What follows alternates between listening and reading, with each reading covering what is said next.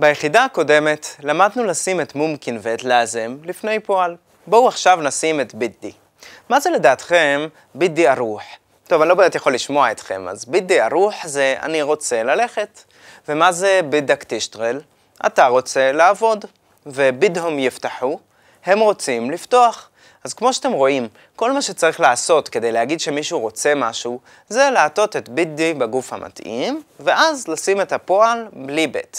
בואו נלמד מכמה דוגמאות.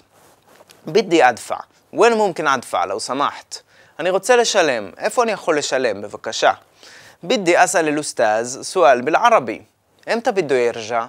אני רוצה לשאול את המורה שאלה בערבית, מתי הוא אמור לחזור?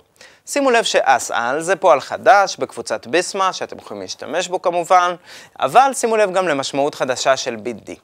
בידו ירג'ע זה הוא רוצה לחזור, אבל בידי זה גם יכול להיות במשמעות של אמור, מתכוון, מתכנן, לכן אמתא בידו ירג'ע זה מתי הוא אמור לחזור.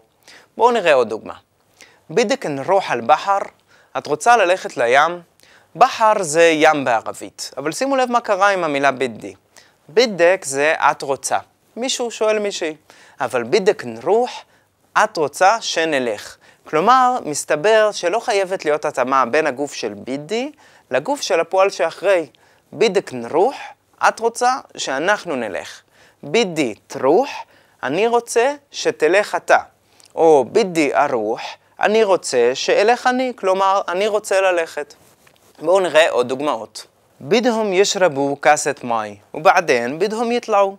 הם רוצים לשתות כוס מים, ואחר כך הם רוצים או מתכוונים לצאת. יש פה שני פעלים חדשים. ישרב זה ישתה, ויתלע זה יצא או יעלה. אז בידי אשרב, אני רוצה לשתות, כמו אני רוצה אשתה. בידק תשרב, אתה רוצה לשתות. בידו יתלע, הוא רוצה לצאת.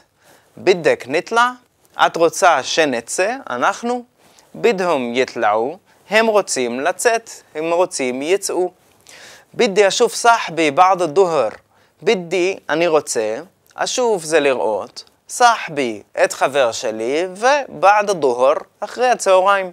אנחנו כותבים את המילה צהריים, דוהר, עם, המילה, עם האות דוד, אבל זה רק בגלל ההגייה. במקור המילה נכתבת עם ו, אות שבכלל כמעט ולא נהגית בערבית הירושלמית. עוד דוגמה, אחוי בידו יפתח השובק, בס מה באדר? אח שלי רוצה לפתוח את החלון, אבל הוא לא יכול. באדר זה יכול, באדר אני יכול, בתאדר אתה יכול. עוד פועל חדש.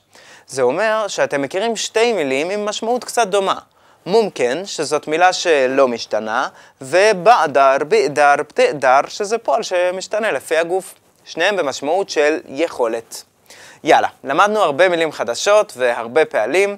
חשוב שתצברו את כל המילים מאותה קבוצה ותתאמנו על להלטות אותם בכל הגופים. יאללה, בואו נתרגל.